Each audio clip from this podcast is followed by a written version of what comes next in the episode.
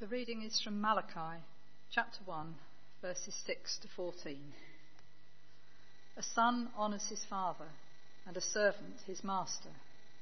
If I am a father, where is the honour due to me?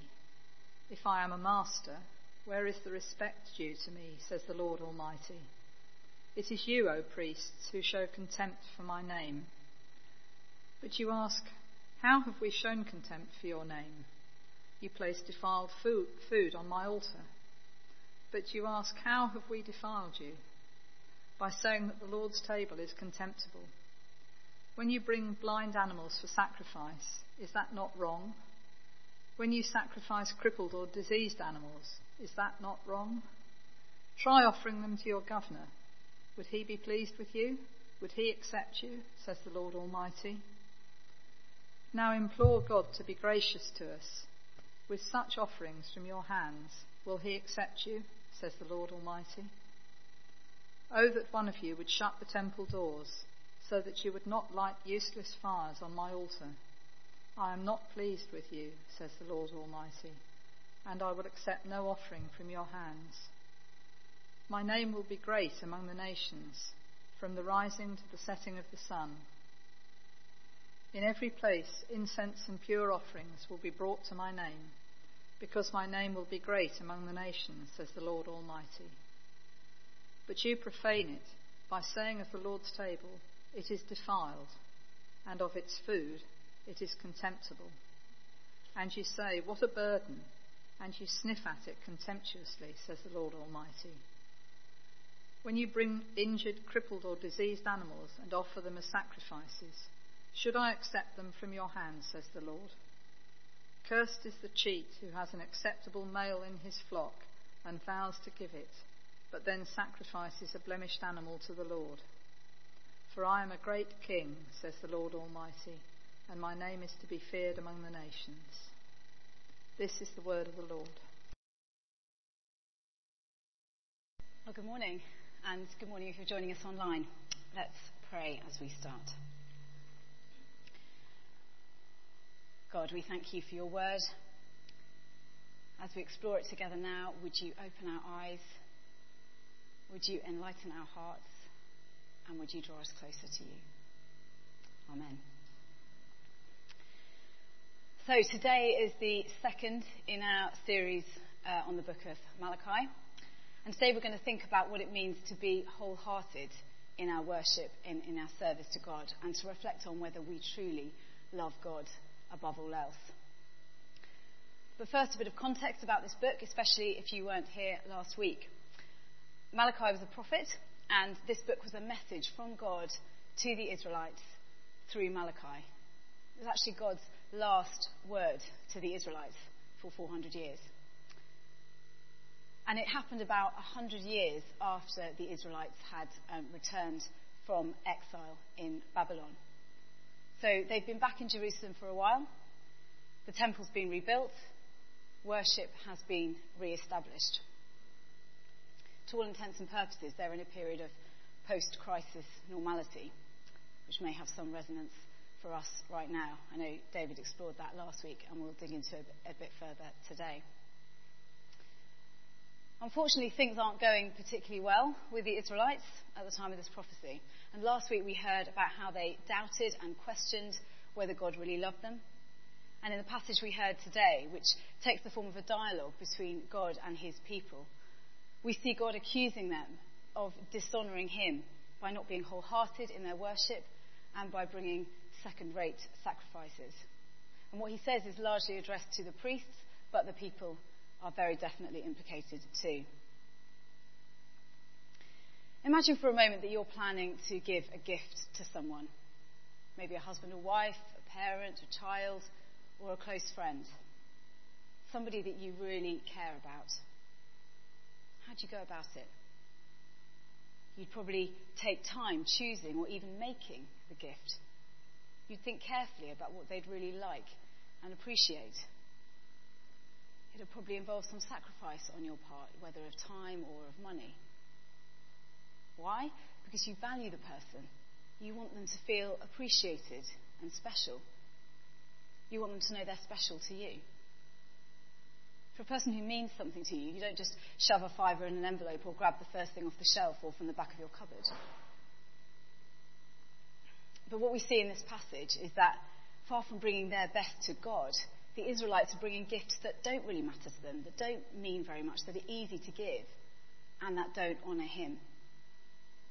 The shallowness of their worship stands in contrast to the richness of God's love that we heard about last week. Effectively, religion has become a formality and not a priority, a ritual and not a reality. They're going through the motions, they're keeping up the pretense of worship, while in reality, doing and giving as little as they can get away with. And so in today's passage, we hear God, through Malachi, accuse his people of showing contempt for his name. Not only that, but he points out the difference between the honour that the priests readily give to people that they respect with the dishonour that they are showing to God even a merely human governor or master, or, or perhaps in today's terms, a, a boss or a line manager, deserves and receives greater honour than Israel was bringing to God. Why has this situation arisen? Well, we know that 80 years earlier, so soon after the return from the exile, two other prophets, Haggai and Zechariah, had encouraged the rebuilding of the temple with glorious promises of God's blessing. When the Israelites returned to Jerusalem, their hopes were high. The city and the temple were going to be restored, and God's promises were going to be fulfilled. But the Israelites' actual post exile reality is rather different. Hundred years later, their nation is still a, an insignificant, dependent territory, still under the control of a foreign power. The land is barren. The harvests are poor. Life is hard. And although the temple, the, the focus of worship, has been rebuilt, it's physically and spiritually inferior to the old one. It's nothing like the grand temple of Solomon. And frankly, they're not seeing the evidence of God's presence that they were expecting and hoping for. One book I read described it as a period after the fireworks a period um, perhaps a bit like our own in many ways, in which God's people are having to live more by faith than by sight. So I think it's reasonable to imagine that the people felt disillusioned and disappointed, let down and forgotten by God, disappointed that what He's promised doesn't seem to be happening, wondering if it was all worth it. Maybe they blamed God for the exile in the first place. Either way, they don't fully trust him. And this heart attitude is reflected in the poor quality of their worship and their service. Essentially, they thought God wasn't bothered about them, so they didn't need to bother about him. Their hearts aren't in it.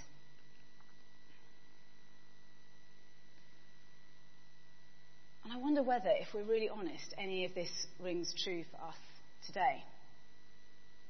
We haven't been geographically in exile, of course, but in many ways, at various points over the last couple of years, we have experienced a form of exile.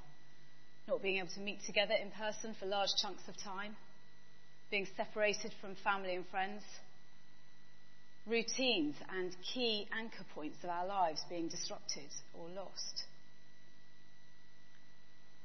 Some of us have experienced unexpected blessings and, and closeness to God in this season, but for others it's been really traumatic. And now, while some of us might be uh, eagerly and zealously throwing ourselves back into live church, community, ministry, some of us, for all sorts of reasons, maybe don't quite know what that looks like anymore. And maybe somewhere along the way, some of us have lost some of our zeal and our commitment for God Himself. And like the Israelites, if we're honest, worshipping Him sometimes feels like a bit of a burden. So, if God, through a prophet like Malachi, was delivering a similar message or, or, challenge to a church or a congregation today, what sort of things might He point out? What might today's equivalent of impure animal sacrifices be? Would it be people only turning up to church every now and again when they feel like it, or being passive consumers of church rather than active participants? Would it be people choosing not to serve and get involved in the life of the church and the community because it might be inconvenient? Would it be literally or metaphorically putting things in the diary in pencil rather than pen in case a better option comes along? Or waiting for others to respond to a call for support or uh, a request for volunteers so that we don't have to do it? Or would it be giving out of what's left over rather than as a first priority? As I reflected on this passage and, and what uh, we can learn from it here in Wanish, I definitely felt some of this might have special resonance for us Um, in our post COVID era and as we work out what this next season looks like. And I also felt personally challenged about some of the habits I've got into after, over the last couple of years. Not all of those habits have been bad by any stretch, but maybe some of them, if I'm honest, have led to a shallowness in my worship and commitment and now need rethinking. I'm very happy to admit that I got quite used to watching church services from the sofa in my pyjamas at a time that suited me. And there obviously wasn't much choice about that for quite a while, and I'm very grateful, as I'm sure many of us are, that online services were possible at all. But I got used to not having to contribute. I got used to not having to put in the hard work of investing in relationships. I even got used to jumping between online services at different churches to see what was on offer and, and see what suited me that day. Perhaps some of you can relate to some of those things. And it's not that any of them were wrong necessarily in the context that we were in. But now, happily, we're in a new season. Though I appreciate that for some that doesn't necessarily mean full re immersion in the community in a physical sense. So, how can we move forward well into this new season? How can we address any unhelpful habits that have crept in and ensure that our worship and service aren't shallow, but are wholehearted and are an appropriate response to who God is and his love for us? Well, first, I think we can have grace for ourselves and be honest if we feel that we've lost our spark. God knows where we've struggled and the disappointments that some of us have suffered. We were created to live in community with each other, and it's not surprising that many of us have struggled with not being able to experience community in the same way for such a large chunk of the last couple of years. Or if we've struggled with other losses and disappointments over the last two years. And being honest with God about how we're feeling and where we're at is the best place to start. But at the same time, we can take time to repent if we know that our worship and our commitment to God has waned. We can choose not to stay in that place of shallow commitment, but to ask God to renew us and restore us and give us fresh eyes to see who He is. And who He is, as we read at the end of today's passage, is a great King whose name is to be feared among the nations. And that doesn't mean, of course, that we're to be afraid of God, but it does mean that he is worthy of honour, reverence, and wholehearted commitment. So to come back to the passage for a minute, notice that the priests and people had deluded themselves into thinking that when it came to worship and offerings, something was better than nothing. Lukewarm was better than cold. But that's not how God sees it. In verse 10, we read, Oh, that one of you would shut the temple doors, so that you would not light useless fires on my altar. I am not pleased with you, says the Lord Almighty, and I will accept no offering from your hands. God isn't fooled by half heartedness. And as uncomfortable as it is, He's rather no offering at all. So let's not delude ourselves about that. He's a God who wants all of us, but He's also a God who loves us beyond measure. And our commitment to Him should flow out of our experience of that love. So let's rejoice in that love, to remember how we've experienced it in the past, and choose to stand on his promises, whether or not we're seeing them being worked out in our lives and in the world right now. And lastly, we can ask God to show us in this new season what it means for us to be wholehearted in our worship and our service to Him. What that looks like in practice will be different for each of us. Maybe it means taking the step of coming back into church regularly if we're not already doing so, though I know that still won't be right for everyone. Maybe it's committing or recommitting to a home group or to a new area of ministry or, or something that we used to do in the past but have got out of the habit. Maybe it's choosing to invest in relationships with each other and with the wider community again. Maybe it means being the first to respond to a call for support instead of hoping that somebody else will fill the gap. Or putting things in our diaries in pen rather than in pencil.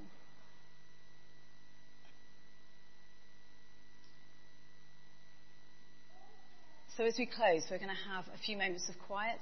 Um, Anna's going to play some quiet music in the background to reflect and ask God what response is appropriate for each of us today. Whether it's remembering afresh and being thankful for God's faithfulness, or whether it's repenting of a shallow and half hearted approach to worship, or whether it's committing to step out in a new way. So let's ask God to speak to us as we spend a few minutes in quiet reflection now.